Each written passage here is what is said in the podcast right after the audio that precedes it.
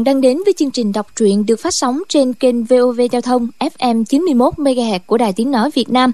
Đêm qua, chúng ta đã theo dõi phần 3 bộ truyện Tiếu ngạo giang hồ của nhà văn Kim Dung thì được biết ba người phái Thanh Thành, Vua Nhân Hào, Phương Nhân Trí, Giả Nhân Đạt bất ngờ xuất hiện. Họ sử dụng Tùng Phong kiếm pháp và Tịch Tà kiếm pháp dễ dàng khống chế và bắt vợ chồng Lâm Chấn Nam và Lâm Bình Chi để đưa về Tùng Phong quán ở Tứ Xuyên cô gái bán rượu xấu xí và lão tác đến tấn công bọn vua nhân hảo, giải thoát cho lâm bình chi. Nhưng ra đến bìa rừng, chàng lăn xuống khỏi lưng ngựa, quay lại tìm cứu gia gia, má má. Nhưng họ đã bị mang đi rồi. Trên đường đến tùng phong quán, lâm bình chi ghé đến các phân cục của phước oai. Nhưng tất cả các nơi này đều đã bị đốt phá. Tại phân cục trường sa, tỉnh hồ nam, chàng tiếp cận hai đệ tử của phái thanh thành được cử ở lại canh gác qua đó, chàng biết phái thanh thành đã lập một kế hoạch từ trước để triệt hại phước oai tiêu cục, từ tổng hiệu cho đến phân cục.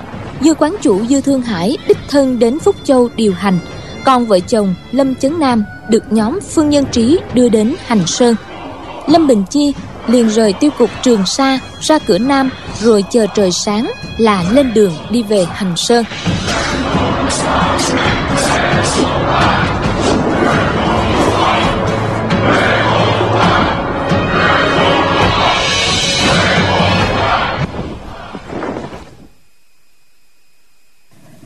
Được hơn 30 dặm. Lâm Bình Chi đến một thị trấn lớn, Chàng kiếm một khách điếm thuê phòng. Vào cửa phòng đóng cửa cài then, Mở năm cái bao ra. Thấy bốn bao toàn là vàng bạc châu báu. Còn bao nhỏ thứ năm Là một đôi dương chi ngọc mã Cao đến năm tấc, Đặt trong hai cái hộp bọc gấm. Chàng nghĩ bụng, Phân cục trường xa của tiêu cục ta Có nhiều tài sản quý giá cũng không trách bọn thanh thành tham lam muốn chiếm đoạt. Chàng lấy ra một ít bạc dụng cất bên mình, rồi dùng năm bao thành một giác trên lưng. Đến chợ mua hai con tuấn mã. Chàng dùng hai con ngựa để thay đổi. Mỗi ngày chỉ ngủ vài canh giờ, đi cả ngày lẫn đêm cho kịp. Không bao lâu, chàng đã đến hành sơn. Vừa vào đến thành, thấy trên đường có rất nhiều hán tử giang hồ đi đi lại lại lâm bình chi chỉ sợ chạm mặt bọn phương nhân trí. Chàng cúi mặt đi tìm một cái quán trong một hẻm nhỏ. Nào ngờ nơi nào cũng đầy chật cả khách. Tiểu nhị nói qua ba bữa nữa là đến ngày hoàng đạo ngày rửa tay gác kiếm của lưu đại gia. Tiểu điếm đã chặt đích rồi không thể nhận thêm khách nữa. Đại gia đến nơi khác hỏi xem. Lâm bình chi đành phải lần tìm ở những ngõ vắng qua ba khách điếm mới có được một gian phòng nhỏ. Chàng nghĩ bụng. Mặt ta tuy đã bôi đen nhưng phương nhân trí là một kẻ ranh mảnh chỉ sợ hắn nhận ra. Chàng bèn đến một hiệu thuốc mua ba miếng thuốc dán dán lên mặt cho cặp lông mày rủ xuống như lá liễu. Lại dán cho khóe miệng bên trái méo sệt để lộ mấy cái răng. Nhìn vào trong gương chàng thấy diện mạo mình bỉ ổi không thể tả. Tự mình cũng cảm thấy khó ưa chàng lại lấy cái bao to đựng đầy vàng bạc châu báu đeo lên lưng rồi mặc thêm cái áo khoác ra bên ngoài. Chàng nhẹ nhàng khom lưng thì đã biến thành một người gù. Chàng nghĩ bụng. Hình dạng của ta kỳ quá như thế này ngay cả da da má má có thể thấy cũng không nhận ra.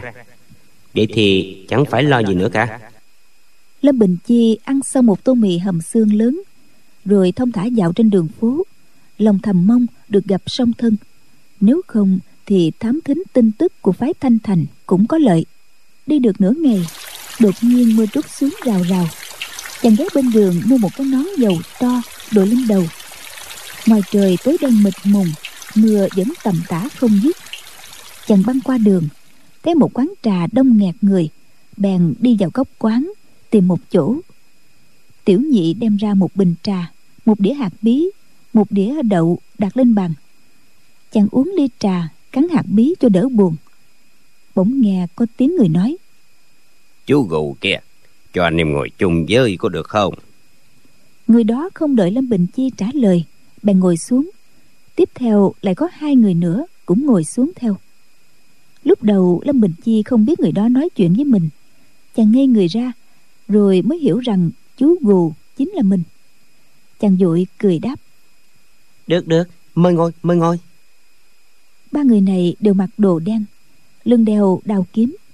Họ vừa uống trà vừa nói chuyện không đếm xỉa đến lâm bình chi. Gã hán tử trẻ tuổi nói lần này lưu tam gia mở tiệc ăn mừng rửa tay gác kiếm. Buổi tiệc này không nhỏ đâu còn ba ngày nữa mới tới đại yến mà thành hành sơn đã đầy nhóc các tân khách. Gã hán tử chột mắt nói tất nhiên rồi phái hành sơn đã có quay danh rất lớn lại liên hợp với ngũ nhạc kiếm phái thành thế càng lớn hơn ai mà không muốn kết giao với họ? Giá lại lưu chính phòng tam gia, võ công tuyệt luân, với 36 đường hồi phong, lạc nhạn kiếm, được tôn xưng là đệ nhị cầu thủ phái hành sơn, chỉ thuộc kém vị trưởng môn nhân là mặt đại tiên sinh một chút. Ngày thường á, có biết bao nhiêu người muốn cầu thân với y, nhưng y có ba điều khác người. Một là không làm việc mừng thọ, hai là không cưới vợ cho con trai, ba là không gả chồng cho con gái nên chẳng có dịp nào giao tình được. Lần này á y mở tiệc ăn mừng rửa tay gác kiếm nên quần hào võ lâm nghe tin mà đến. Tao đoán thế nào đến ngày kia thành hành sơn sẽ náo nhiệt hơn người. Một lão già có chòm râu đốm bạc nói nếu nói ai cũng đến đây để cầu thân với lưu chính phong thì chưa chắc. Ba anh em chúng ta không phải vì vậy mà đến có đúng hay không? Lưu chính phong rửa tay gác kiếm tức là từ nay về sau sẽ không xuất quyền động kiếm nữa. Quyết không hỏi hàng đến thị phi ân quan trong võ lâm. Giang hồ coi như không có tên nhân vật này nữa. Y đã lập lời thề, quyết không sử dụng đến thành kiếm. Thì 36 đường hồi phong lạc nhãn kiếm, có cào siêu đến đâu cũng trở thành vô dụng.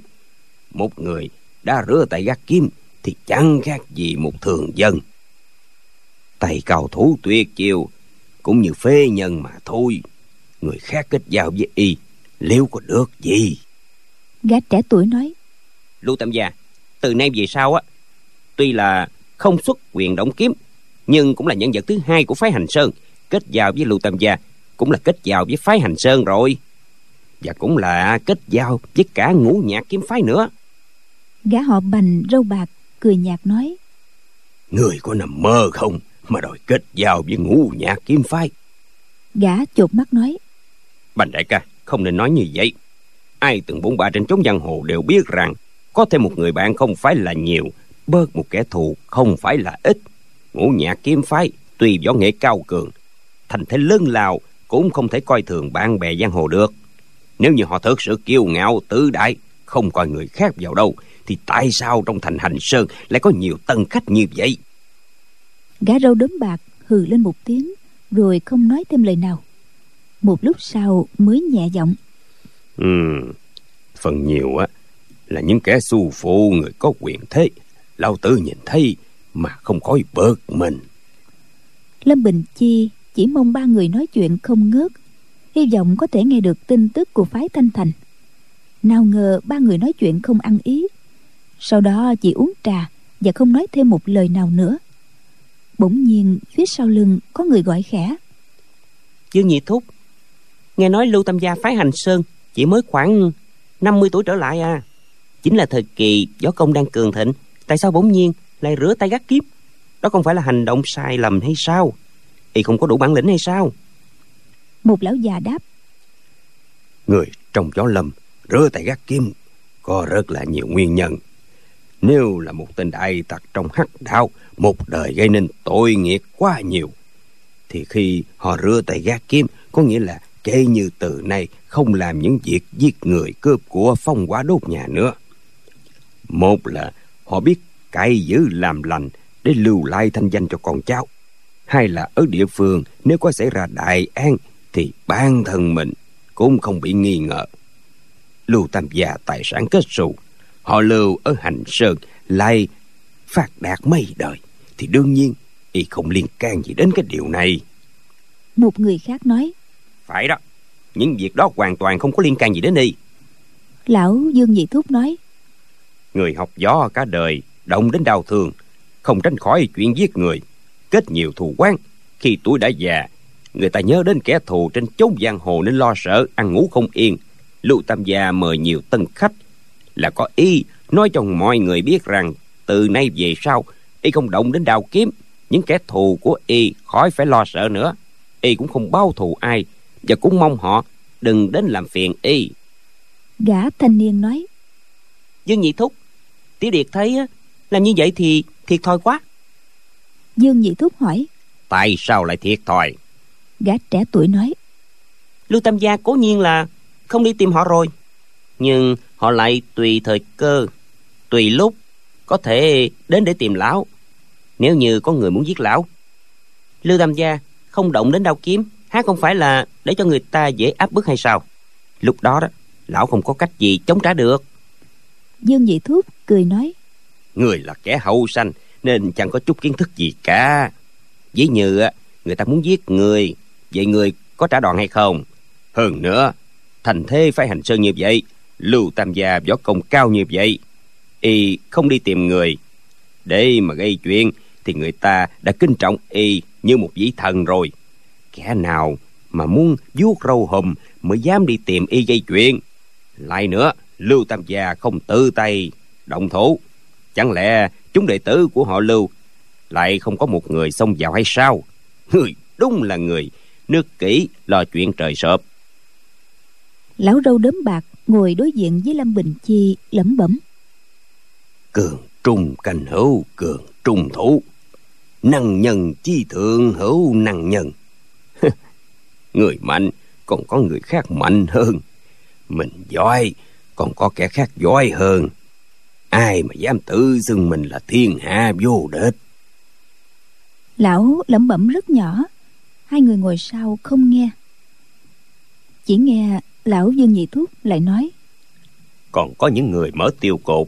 Nếu họ sớm biết đủ rồi mà rút lui rửa tay gác kiếm không sống trên lưới đao đem bán sinh mạng để lấy tiền thì cũng được coi là người thức thời. Mấy câu này lọt vào tai lâm bình chi làm cho chàng chấn động tinh thần. Chàng nghĩ bụng nếu trước đây vài năm gia gia của ta biết dừng lại rút lui rửa tay gác kiếm thì có lẽ không có như ngày này lại nghe lão già râu đốm bạc lẩm bẩm. Ngọa quan bất lì tỉnh thượng phát tương quân nàng miễn trận thượng vong mai ngôi vỡ tan bờ giếng tướng quân gục ngã xa trường. Những người thinh thời thường mê muội bốn chữ cấp lưu dũng thoái không có dễ nói đâu. Gã chột mắt nói đúng vậy.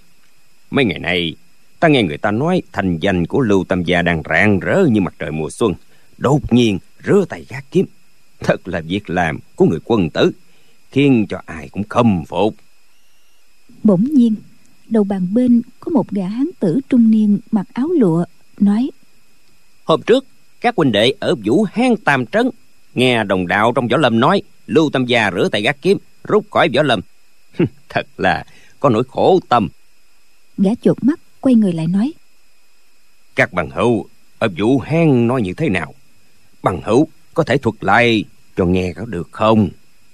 Người đó cười cười rồi nói câu chuyện này á ở vũ hán nói thì không sao nhưng đến thành hành sơn thì không thể tùy tiện mà nói càng đâu. Một người khác lùng mập giọng thô lỗ nói.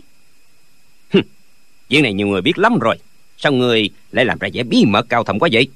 Mọi người đều nói lưu tâm gia vì võ công quá cao nhân duyên quá tốt nên không thể không rửa tay mà gác kiếm. Giọng gã nói rất lớn. Trong quán trà bao nhiêu người đều nhìn thẳng vào mặt gã có mấy người hỏi lại. Tại sao võ công quá cao nhân duyên quá tốt mà lại rút khỏi võ lâm ha, không phải kỳ lạ hay sao? Gã hán tử mập lùn dương dương tự đắc nói. Không biết nội tình thì ai cũng cảm thấy kỳ lạ. Nếu biết rồi thì không còn gì kỳ lạ nữa đâu. Có người nghe vậy bèn hỏi. Vậy à, nội tình ra sao? Gã mập lùn chỉ mỉm cười không nói gì cả một người ốm nhom ngồi cách đó mấy bàn lạnh lùng nói. Bằng hữu à, hỏi nhiều làm cái gì? Chính y cũng không có biết mà chỉ là bạ đâu nói đó thôi. Gã hán tử mập lùn không chịu được những lời nói khích lớn tiếng nói. Ai nói là ta không biết. Lưu tam gia rửa tay gác kiếm là vì y biết quan tâm đến đại cục muốn tránh sự tranh chấp bè đảng có thể xảy ra trong phái hành sơn. Có mấy người há miệng hết cỡ hỏi ngay quan tâm đến đại cục như thế nào? Tranh chấp bè đảng ra sao? Lẽ nào sư huynh sư đệ của họ lại mâu thuẫn với nhau? Gã mập lùng nói. Ai cũng nói lưu tam gia là đệ nhị cao thủ của phái hành sơn.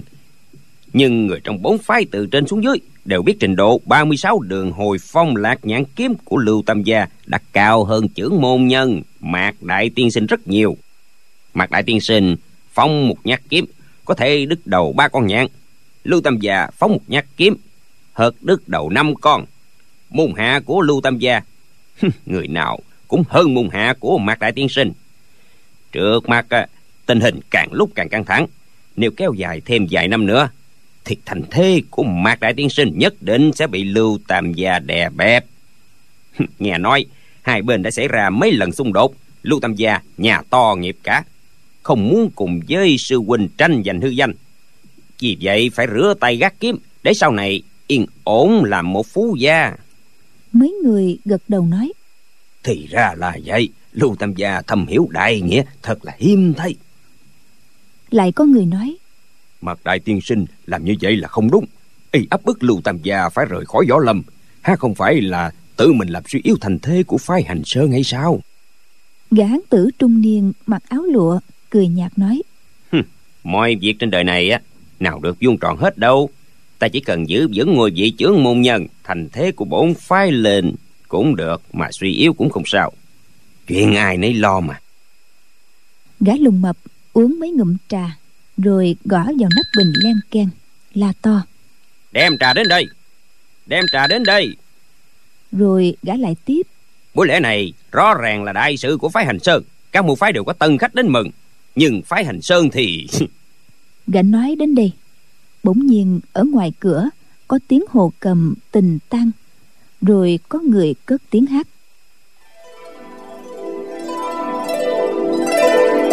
Tháng ngôi dương gia tận trung với nước đại tông y bảo trì.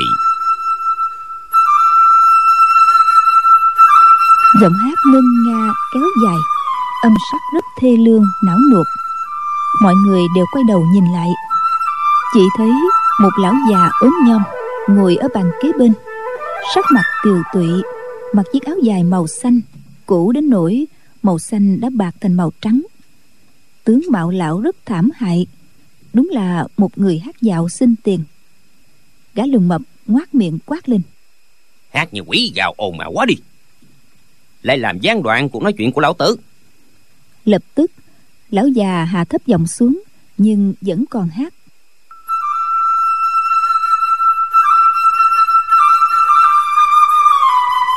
Bên kim sa sông long hội thua một trận. Có người hỏi nè bằng hữu hồi nãy bằng hữu vừa nói các môn phái đều có tân khách đến còn phái hành sơn thì như thế nào? Gã lùng mập nói các đệ tử của lưu tầm già đương nhiên là ở khắp nơi trong thành hành sơn để nghinh đón chào hỏi khách.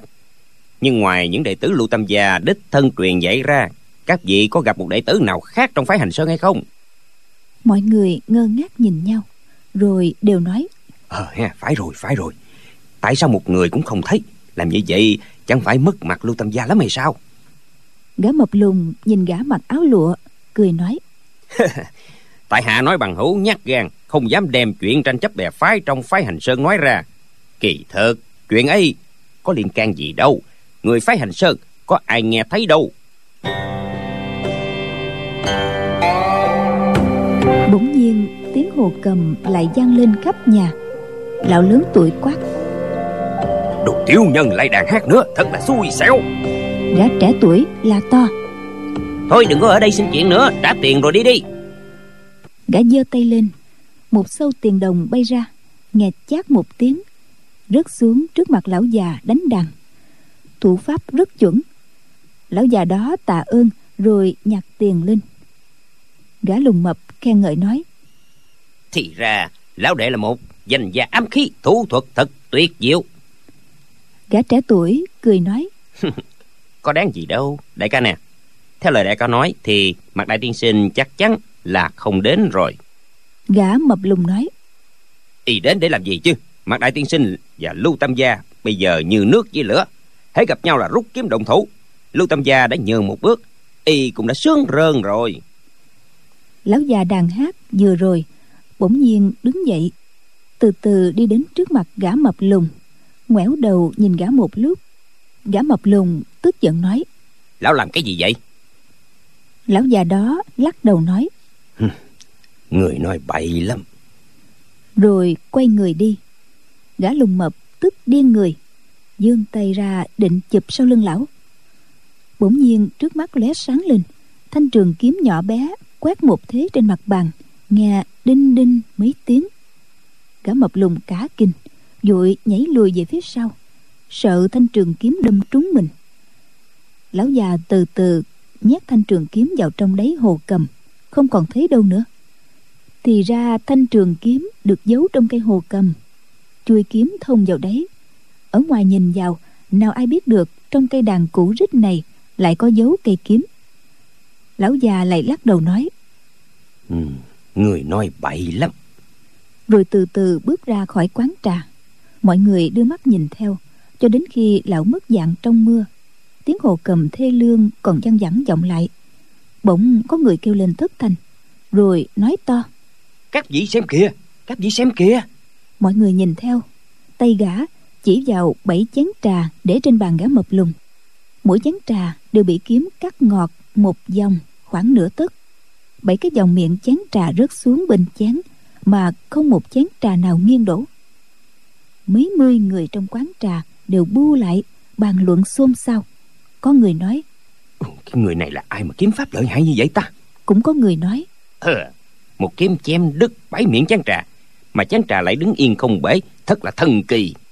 Có người nhìn gã lùn mập nói mày á mà vì lão tiên sinh kia ra tay còn nương tình nếu không thì cái đầu của lão huynh á cũng giống như bảy cái chén trà đó đó. lại có người nói lão tiên sinh này đương nhiên là một vị cao thủ nổi danh mà tại sao bề ngoài giống như người hát dạo vậy? Gã mập lùn nhìn bảy chén trà nét mặt thẫn thờ, không còn giọt máu, không thốt ra được một câu nào. Gã đứng tuổi mặc áo lụa, nói, thấy chưa? Ta đã sớm khuyên ngươi nói ít vài câu, thị phi chỉ vì lắm chuyện, phiền não là do tự kêu. hiện giờ, thành hành sơn này là nơi ngoa hổ tàn long, không biết còn có bao nhiêu cao nhân đến. Vị lão tiên sinh này nhất định là bạn thân của mạc đại tiên sinh lão nghe người nói xấu sau lưng mạc đại tiên sinh nên mới dạy cho người một bài học đó. Gã râu đốm bạc nói một cách lạnh lùng. Bạn thân của mạc đại tiên sinh cái gì? Y chính là chướng môn phái hành sơn tiêu tương dạ vũ mạc đại tiên sinh đó. Mọi người đều kinh hãi cùng hỏi. Cái gì? Y y là mạc đại tiên sinh ư? Sao các hạ lại biết? Gã râu đốm bạc nói lão phù biết chứ? Mặt đại tiên sinh rất thích gãy hồ cầm, hát khúc tiêu tương gia vũ thê lương, khiến cho người nghe rơi lệ.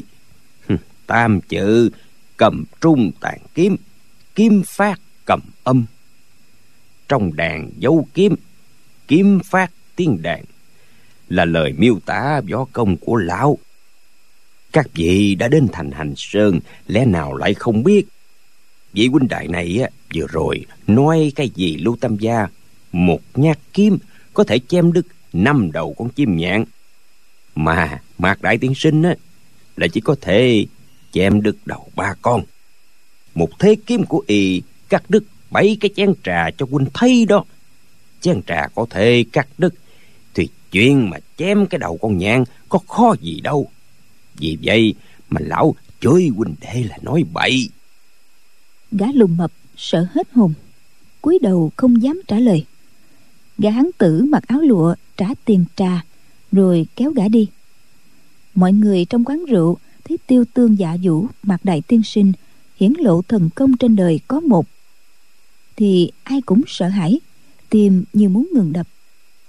Vừa rồi gã lùn mập xưng tụng lưu chính phong, mà lại phê phán mặt đại tiên sinh, rồi mình cũng lên tiếng hùa theo không chừng gì vậy mà rước quả vào thân. Ai nấy trả tiền xong rồi ra khỏi quán. Chỉ trong khoảnh khắc, quán trà đông nghẹt người ồn ào quyên náo mà bây giờ vắng teo. Ngoài lâm bình chi ra, chỉ còn lại hai người khách khác đang ướp mặt xuống bàn ngủ. Lâm bình chi nhìn bảy cái miệng chén trà và bảy cái dòng cắt trên chén trà. Chàng nghĩ thầm, lão này bề ngoài có vẻ hà tiện, một ngón tay cũng có thể đẩy ngã lão. Nào ngờ, thanh trường kiếm của lão mới qua lên một cái, thì đã tiện đứt bảy miệng chén trà. Nếu ta không ra khỏi thành phúc châu, thì làm sao mà biết trên đời này lại có những nhân vật như vậy chứ? Ta ở trong phước hoa tiêu cột, cũng như ít ngồi đáy giếng mà nhìn trên trời. Vẫn nghĩ những tay cao thủ lợi hại trên giang hồ, dù giỏi đến đâu, bật qua cũng chỉ bằng gia gia của mình mà thôi. Thằng ơi nếu ta có thể bái người này làm sư phụ dụng tâm luyện công thì may ra mới có thể báo được đại thù. Bằng không thì suốt đời không còn hy vọng nữa. Rồi chàng lại nghĩ. À sao mình không đi tìm mặt đại tiên sinh thành khẩn cầu xin lão cứu cha mẹ mình và nhận mình làm đệ tử chứ? Chàng liền đứng dậy nhưng lại chợt nghĩ. Lão là trưởng môn phái hành sơn ngũ nhạc kiếm phái và phái thanh thành giao du với nhau. Lão làm sao lại vì một người không quen biết mà đắc tội với bạn bè? Nghĩ đến đây, chàng lại ngồi thừa người ra, cục hứng.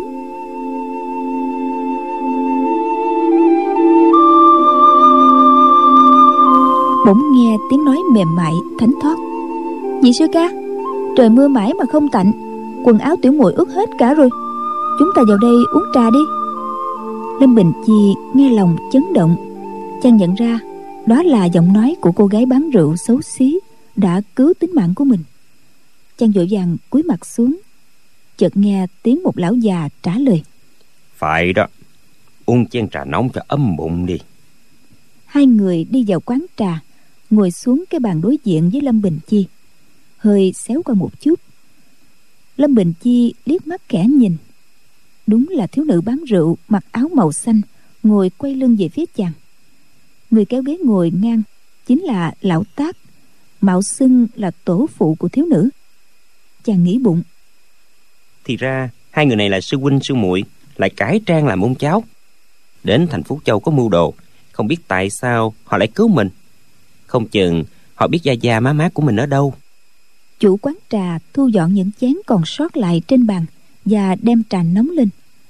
Lão già nhìn thấy bảy miệng chén trà ở trên bàn bên cạnh bất giác la lên một tiếng nhỏ uy chao rồi nói tiểu sư muội sư muội nhìn kìa. Thiếu nữ cũng vô cùng kinh ngạc bèn hỏi trời công phu của người này thật là tuyệt diệu. Ai là người chém đứt bảy miệng chén trà này vậy? Lão già nói khẽ tiểu sư muội ta kiểm tra kiến thức của sư muội một phen nhất kiếm thất xuất, có thể làm bể ngọc tan vàng. Tiểu muội có biết ai chém đứt bảy miệng chén trà này hay không? Thiếu nữ giả bộ nổi giận nói, tiểu muội chưa nhìn thấy mà, làm sao biết là ai chém? Bỗng nhiên nàng vỗ tay, cười nói à tiểu muội biết rồi, tiểu muội biết rồi. 36 đường hồi phong lạc nhạn kiếm chiêu thứ 17 nhất kiếm lạc cửu nhạn, là kiệt tác của lưu tam gia lưu chính phong. Lão già cười lắc đầu nói chỉ sợ kiếm pháp của lưu tam gia chưa tới trình độ này sư muội chỉ đoán trung có một nửa thôi. Thiếu nữ giơ ngón tay trỏ lên chỉ vào mặt lão cười nói ế ế ế nhị sư ca đừng có nói tiểu muội biết rồi. Đây đây là tiêu tương dạ vũ mặt đại tiên sinh. Bỗng nhiên có bảy tám âm thanh cùng vang lên. Có người vỗ tay có người cười ha hả đều nói sư muội có đôi mắt tin tưởng quá. Lâm bình chi kinh hãi thầm hỏi ở đâu đến nhiều người như vậy? chàng nhìn trộm thấy hai người ngủ gục trên bàn đã đứng dậy. Còn năm người khác từ trong nội đường quán trà đi ra. Có người ăn mặc như phu khuôn giáp có người tay cầm bàn tính giống như nhà buôn lại có người cho con khỉ con ngồi trên vai giống như muốn dùng con khỉ để làm trò. Thiếu nữ cười nói ồ thì ra là các ông nấp cả ở đây làm cho tiểu muội giật thoát cả người. Đại sư ca đâu? Gã có con khỉ cười nói tại sao hãy gặp mặt thì sư muội cứ gọi chúng tôi là các ông vậy? Thiếu nữ cười nói bọn sư ca cứ nấp lén lút để dọa người không khác lục lâm thảo khấu trong chốn giang hồ đại sư ca sao không đi cùng chung với các sư ca? Gã có con khỉ cười nói. Tại sao sư muội không hỏi ai khác chỉ hỏi đại sư ca? Gặp mặt chưa nói được hai ba câu thì đã hỏi hai ba câu đại sư ca đâu rồi? Sao sư muội không hỏi lục sư ca? Thiếu nữ dậm chân nói. Không sư ca con khỉ này ở đây chưa chết lại cũng không bị thương là tốt rồi. Hỏi sư ca nữa để làm gì gã có con khỉ lại cười nói. Đại sư ca cũng không có chết không bị thương. Sư muội hỏi y để làm gì? Thiếu nữ làm bộ giận nói. Tiểu muội không nói chuyện với sư ca nữa đâu. Tứ sư ca chỉ có sư ca là người tốt thôi. Vậy sư ca cho tiểu muội hỏi đại sư ca đâu rồi? Gã ăn mặc như phu khuân giáp chưa kịp trả lời thì mấy người kia đã cười nói. Chỉ có tứ sư ca là người tốt còn bọn ta là người xấu mà lão tứ lại không nói chuyện với sư muội. Thiếu nữ nói không cần đâu không nói thì không nói. Các sư ca không nói thì tiểu muội cùng với nhị sư ca đi dọc đường gặp nhiều chuyện cổ quái ly kỳ lắm. Đừng có hòng tiểu muội kể cho các sư ca nghe nửa câu nha. Người ăn mặc như phu khuân giác nãy giờ cứ vẫn không nói ngây ra như khúc gỗ. Bây giờ mới nói hôm qua bọn ta cùng với đại sư ca chia tay nhau ở hành dương. Đại sư ca bảo chúng ta đi trước. Chúng ta ở đây đợi hơn nửa ngày. Chắc đại sư ca đã tỉnh rượu cũng sắp đến đây bây giờ đó. Thiếu nữ nhíu mày nói cái gì? Lại uống rượu nữa hả? Người ăn mặc giống phu quân giác nói. Phải. Gã cầm bằng tính nói đây là lần đại sư ca uống rượu thỏa thích. Từ sáng sớm uống cho đến trưa lái từ trưa uống cho đến tối. Tính ra đại sư ca uống được hai ba mươi cân rượu ngon rồi đó. Thiếu nữ nói uống như vậy chẳng cháy ruột cháy gan hết sao? Tại sao sư ca không khuyên đại sư ca mấy lời? Gã cầm bằng tính le lưỡi nói đại sư ca mà nghe người khác khuyên thì có mà mặt trời mọc hướng tây. Trừ phi tiểu sư mũi khuyên thì mẹ ra đại sư ca có thể uống ít đi một cân nửa cân đó. Mọi người đều cười ô thiếu nữ nói tại sao lại uống nhiều như vậy? Có phải đại sư ca gặp chuyện gì cao hứng chăng? Gã cầm bằng tính lại nói việc này á phải hỏi đại sư ca. Chắc có lẽ đại sư ca biết đến thành hành sơn thì sẽ được gặp mặt tiểu muội nên lòng vui vẻ đặc biệt uống nhiều thêm một chút. Thiếu nữ nói hmm, sư ca lại nói dớ dẫn rồi. Nhưng trong giọng điệu lại tỏ ra vui mừng lâm bình chi nghe sư huynh muội họ cười nói chàng nghĩ thầm. Nghe bọn này nói thì cô nương này với đại sư ca của nàng dường như có tình ý với nhau. Nhưng mà nhị sư ca đã già như thế này thì chắc đại sư ca đương nhiên phải già khú đế. Cô nương này không quá 16 17 tuổi. Tại sao lại yêu một ông lão như vậy chứ? Chàng liền nghĩ lại lúc đó mới hiểu ra. À phải rồi cô nương này á mặt mày rỗ chằng rỗ chịch tướng mạo xấu hoắc ai cũng không thương nổi. Vì vậy cô đành phải yêu một lão già nghiện rượu đã quá vợ.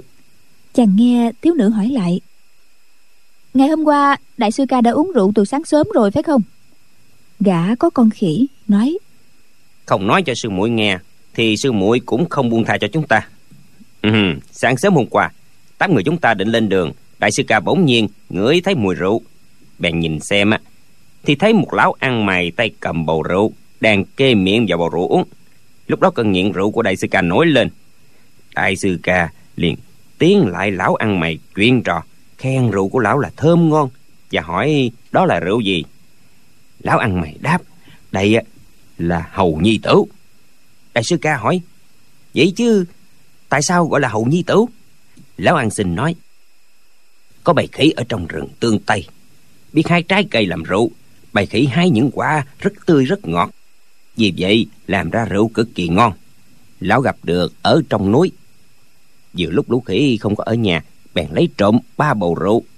Có bắt theo một con khỉ con. Con khỉ ấy tức là chú khỉ này nè. Gã vừa nói vừa lấy tay chỉ chú khỉ trên da, chân sau của chú khỉ bị cột bằng một sợi dây buộc vào cánh tay của gã con khỉ không ngừng sờ đầu gái tay nhăn mặt châu mày, trông nó rất buồn cười. Thiếu nữ nhìn chăm chăm vào con khỉ, cười nói, lục sư ca, thảo nào ngoại hiệu của lục sư ca là lục hầu nhi? Lục sư ca và chú khỉ nhỏ này đúng là một cặp huynh đệ vậy. Gã lục hầu nhi dên mặt lên, nói một cách nghiêm chỉnh, nè, chúng tôi không phải là anh em ruột thịt, mà là sư huynh sư đệ chú nhỏ này á là sư ca của ta. Còn ta là lão nhị. Mọi người nghe vậy đều bật cười ha hả.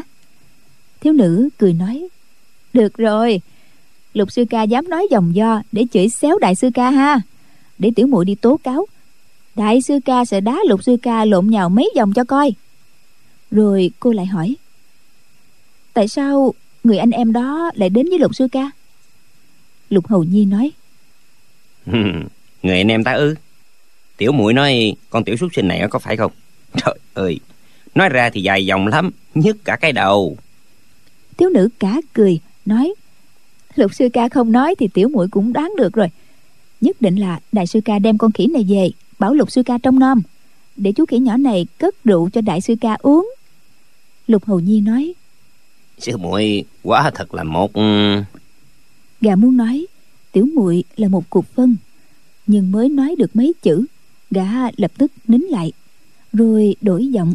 Ừ đúng rồi đúng rồi sư muội đoán rất là đúng. Thiếu nữ mỉm cười nói đại sư ca tích làm những chuyện kỳ cục lạ đời à. Con khỉ ở trong rừng mới biết làm rượu. Khi bị người ta bắt về làm sao có thể đi hái trái để cất rượu được chứ? Lục sư ca thả nó đi hái trái đi. Tại sao nó không đi? Cô dừng lại một chút rồi cười nói à nếu không thì tại sao lại không thấy lục sư ca cất rượu? Lục hầu nhi ngẩng mặt lên nói. Sư muội à sư muội không tôn kính sư huynh nói năng lung tung không có tôn ti gì cả. Thiếu nữ cười nói. Chao ôi bây giờ còn bày đặt ra là sư huynh nữa. Lục sư ca sư ca chưa nói đến chính đề. Tại sao đại sư ca uống rượu từ sáng đến tối không thôi?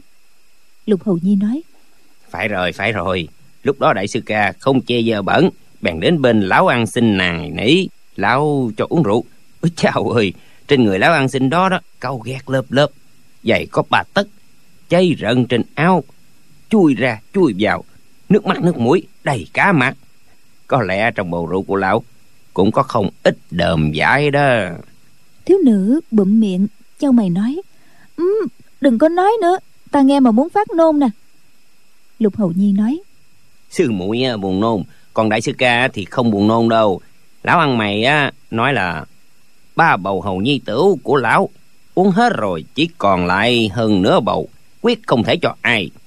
Đại sư ca lấy ra một lạng bạc nói ta mua một lạng bạc một hớp rượu. Thiếu nữ vừa tức giận vừa buồn cười.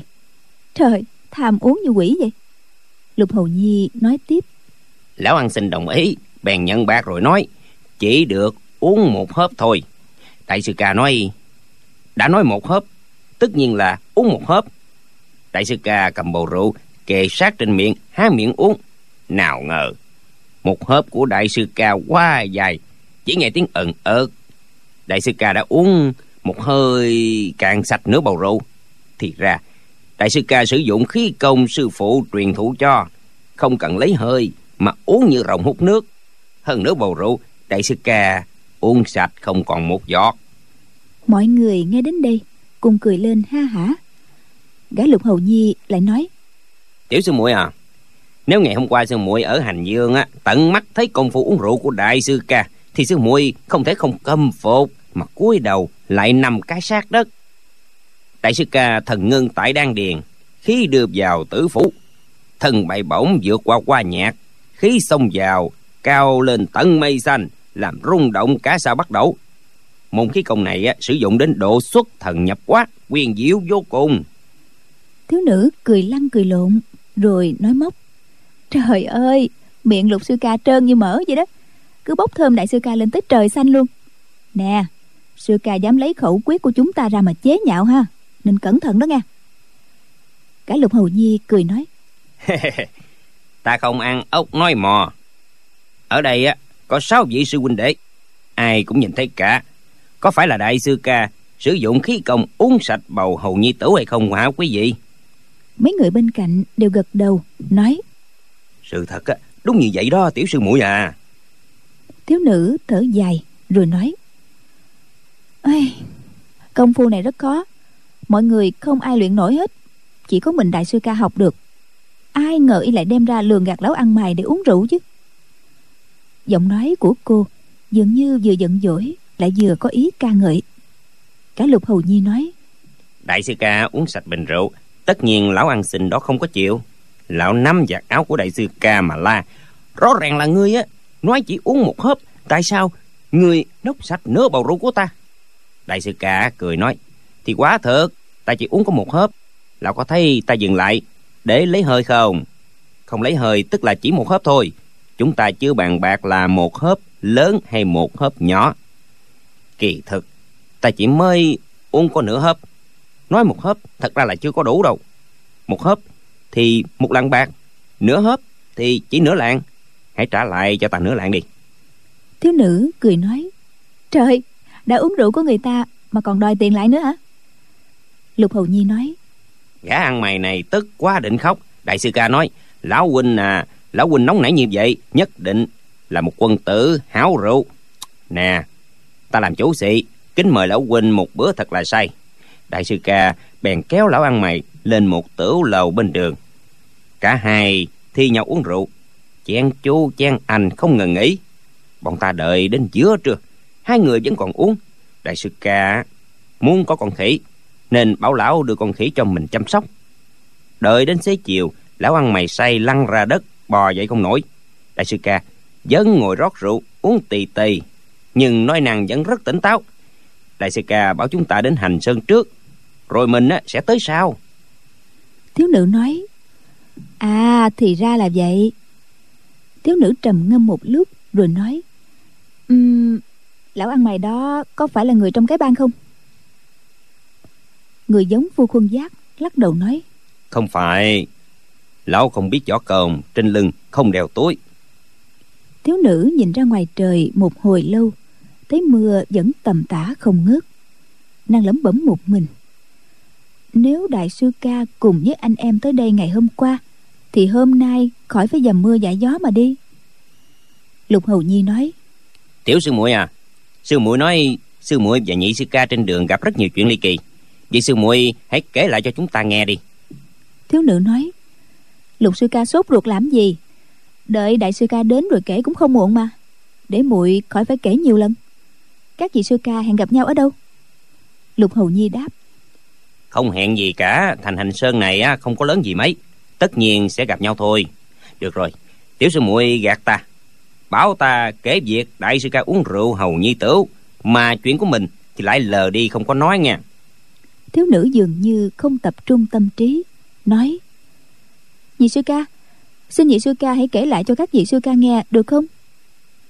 Cô nhìn phía sau lưng lâm bình chi một cái, rồi nói, ở đây có nhiều tai mắt lắm, chúng ta đi tìm một khách điếm rồi hãy nói. Một gã khác cao nghệu từ nãy giờ không nói gì, bây giờ mới lên tiếng. Trong thành hành sơn, bao nhiêu khách điếm lớn nhỏ đều chật ních tân khách. Chúng ta lại không muốn đến làm phiền lưu phủ. Hãy chờ đại sư ca thêm một lúc nữa rồi chúng ta đến miếu tự đường ở ngoài thành nghỉ chân. Nhị sư ca tính như thế nào? Lúc này đại sư ca chưa đến. Lão già kia trở thành thủ lĩnh của bọn đồng môn. Lão gật đầu. Được chúng ta ở đây đợi sư ca vậy lục hầu nhi sốt ruột gã khẽ nói. Tên lưng gù này á chắc có lẽ là một người điên. Ngồi ở đây cả nửa ngày rồi vẫn không cục cửa. Đêm xịa đến cả làm chi? Nhị sư ca sư ca và tiểu sư muội đến phúc châu thám thính được gì phước quay tiêu cột đã bị phái thanh thành làm cỏ rồi. Nhà họ lâm rồi không có võ công chân thật gì cả hay sao? Lâm bình chi nghe bọn họ nói đến tiêu cục của mình càng chú ý hơn. Lão già nói tiếp. Ta và tiểu sư muội gặp sư phụ ở trường sa.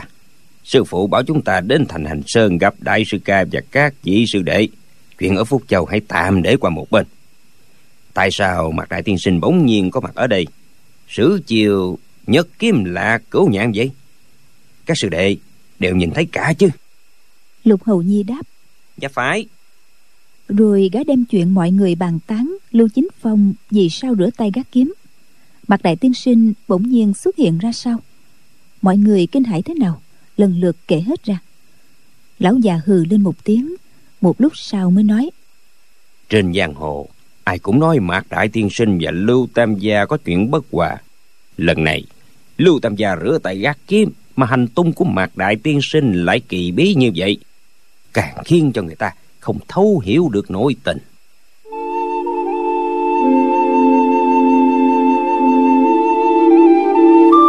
Gã cầm bằng tính lại nói. Nhị sư ca nghe nói trưởng môn phái thái sơn là thiên môn chân nhân đã thân hành đến lưu phủ rồi đó. Lão già nói thiên môn chân nhân thân hành đến sao? Lưu tam gia hân hạnh lắm. Thiên môn chân nhân đã nghỉ chân ở lưu phủ. Nếu như hai sư huynh sư đệ mạc lưu cùng phái hành sơn thực sự có chuyện tranh chấp nội bộ mà thiên môn chân nhân ủng hộ lưu tam gia thì mạc đại tiên sinh khó có thể làm gì được. thiếu nữ nói dì sư ca theo sư ca thì dư quán chủ phái thanh thành sẽ ủng hộ ai nào? Lâm bình chi nghe được sáu chữ, dư quán chủ phái thanh thành, thì tinh thần chấn động, giống như bị ai đấm mạnh vào ngực một cái. Bọn lục hầu nhi nhún nháo nói, dư quán chủ cũng đến rồi ư? Mời được lão xuống núi thành thành, thật không phải là chuyện dễ đâu. Ừ trong thành hành sơn này á, thật là náo nhiệt các vị cao thủ tập trung về chỉ sợ xảy ra một cuộc long tranh hổ đấu. Ừ tiểu sư muội sư muội nghe ai nói dư quan chủ đã đến rồi? Thiếu nữ nói cần gì phải nghe ai nói chứ? Chính tiểu muội thấy lão đến mà. Lục hầu nhi hỏi tiểu sư muội thấy dư quan chủ đến rồi ư? Tại thành hành sơn à? Thiếu nữ đáp chẳng những tiểu muội đến thành hành sơn mới thấy lão đâu nha mà ngay lúc còn ở phúc kiến đã gặp lão rồi. Đến giang tây lại gặp lão một lần nữa gã cầm bằng tính nói. Ừ. Dư quan chủ đi phúc kiến làm gì? Tiểu sư muội sư muội không biết ư? Thiếu nữ đáp. Ngũ sư ca sư ca không cần nói khích tiểu muội đâu. Tiểu muội tính nói rồi nhưng sư ca nói khích thì tiểu muội không thèm nói nữa. Lục hầu nhi nói. Đây là chuyện của phái thanh thành. Dù có nói cho người khác nghe cũng chẳng có sao. Nhị sư ca à dư quán chủ đến phúc kiến để làm gì vậy sư ca với sư muội gặp lão trong trường hợp nào? Lão già đáp. Đại sư ca còn chưa đến mà mưa thì vẫn không ngớt. Các vị lại nhàn rỗi. Để ta kể lại đầu đuôi cho mà nghe. Mọi người biết nguyên nhân và hậu quả rồi đó. Sau ngày gặp người phái thanh thành ta mới rõ ngọn ngành.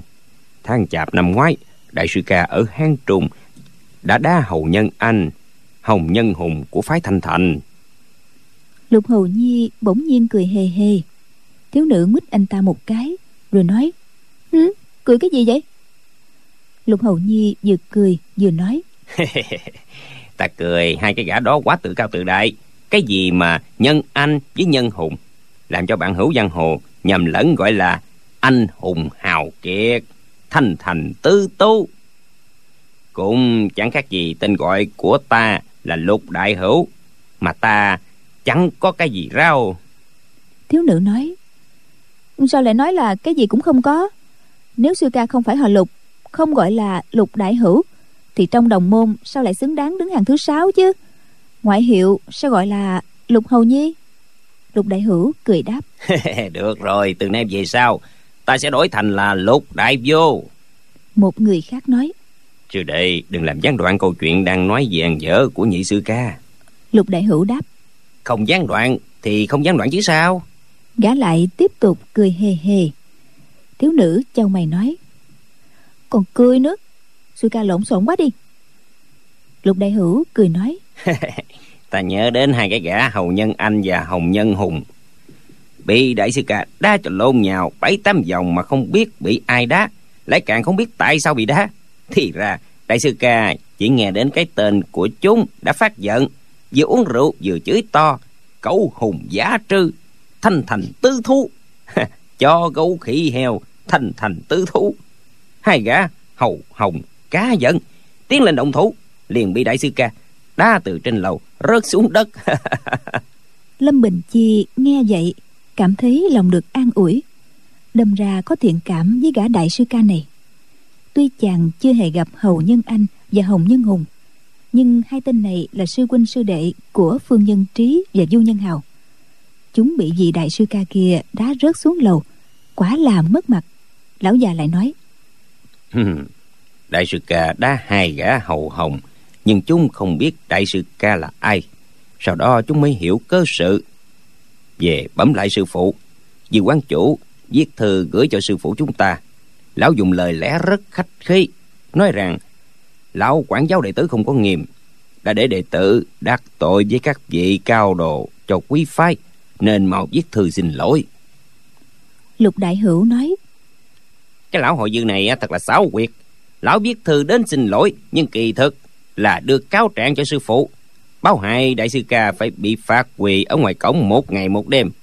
Các vị sư huynh đệ đến gặp sư phụ cầu xin mãi sư phụ mới tha cho đó.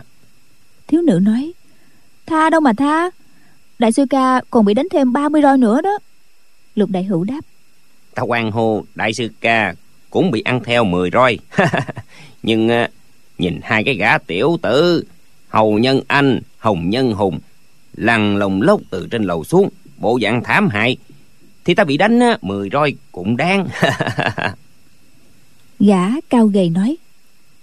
Sau đó người vẫn chứng nào tật ấy mười roi này á kể như bị uổng phí rồi.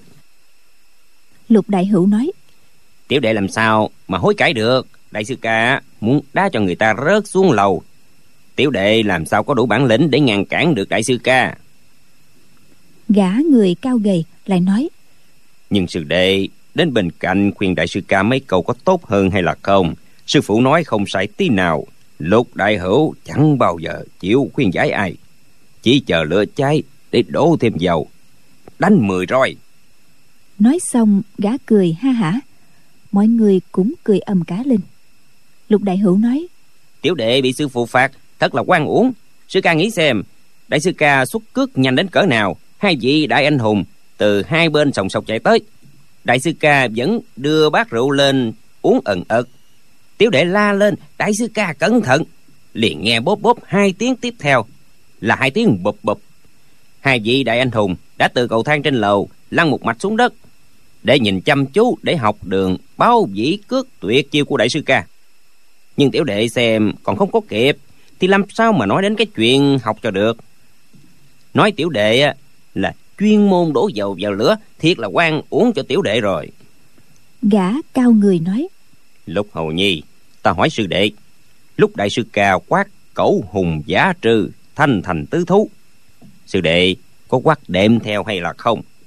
Hãy nói thật cho ta nghe xem. Lục đại hữu bây giờ cười hì hì đáp. Đại sư ca đã quát như vậy. Chúng ta là sư đệ có lý do gì mà không phụ họa để trợ thêm quay phong? Chẳng lẽ sư ca bảo tiểu đệ giúp mấy cái gã phái thanh thành chửi lại đại sư ca ư? Gã cao người cười nói. Xem ra sư phụ chẳng phạt quan sư đệ chút nào lâm bình chi nghĩ bụng. Gã lục hầu nhi này tóm lại cũng là người tốt. Không biết họ là người phái nào. Lão già nói lời của sư phụ giáo quân đại sư ca đang để mọi người ghi nhớ trong lòng. Sư phụ nói á người học võ trên giang hồ ngoại hiểu rất nhiều mà ngoại hiểu nào cũng đều thâm sưng quá đáng. Nếu là quay chấn giang hồ nào là truy phong hiệp thảo thượng phi người can giữ làm chi cho lắm vậy? Người ta muốn xưng anh hùng hào kiệt. Thì người cứ gọi như vậy. Hành vi của họ, nếu đúng là hành vi của anh hùng hào kiệt, thì chúng ta không phục, kết giao với họ còn không được. Tại sao lại đem lòng thù ghét? Nhưng nếu họ không phải là anh hùng hào kiệt, thì sẽ có công luận gió lâm, mọi người sẽ chê cười. Chúng ta hà tất phải bận tâm mọi người nghe nhị sư ca nói xong đều gật đầu khen ngợi. Lục đại hữu nói khẽ. Ngoại hiệu nổi danh của ta đó là lục hồng nhi. Không ai nghe xong á mà không nổi nóng.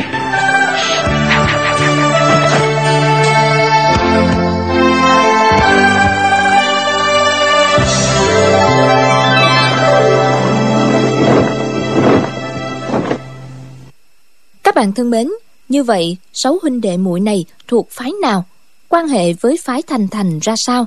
Chúng ta hãy cùng theo dõi tiếp vào chương trình đọc truyện đêm mai, cũng vào lúc 23 giờ trên kênh VOV Giao thông FM 91 MHz của Đài Tiếng nói Việt Nam. Đến đây thì xin được nói lời chào tạm biệt và hẹn gặp lại.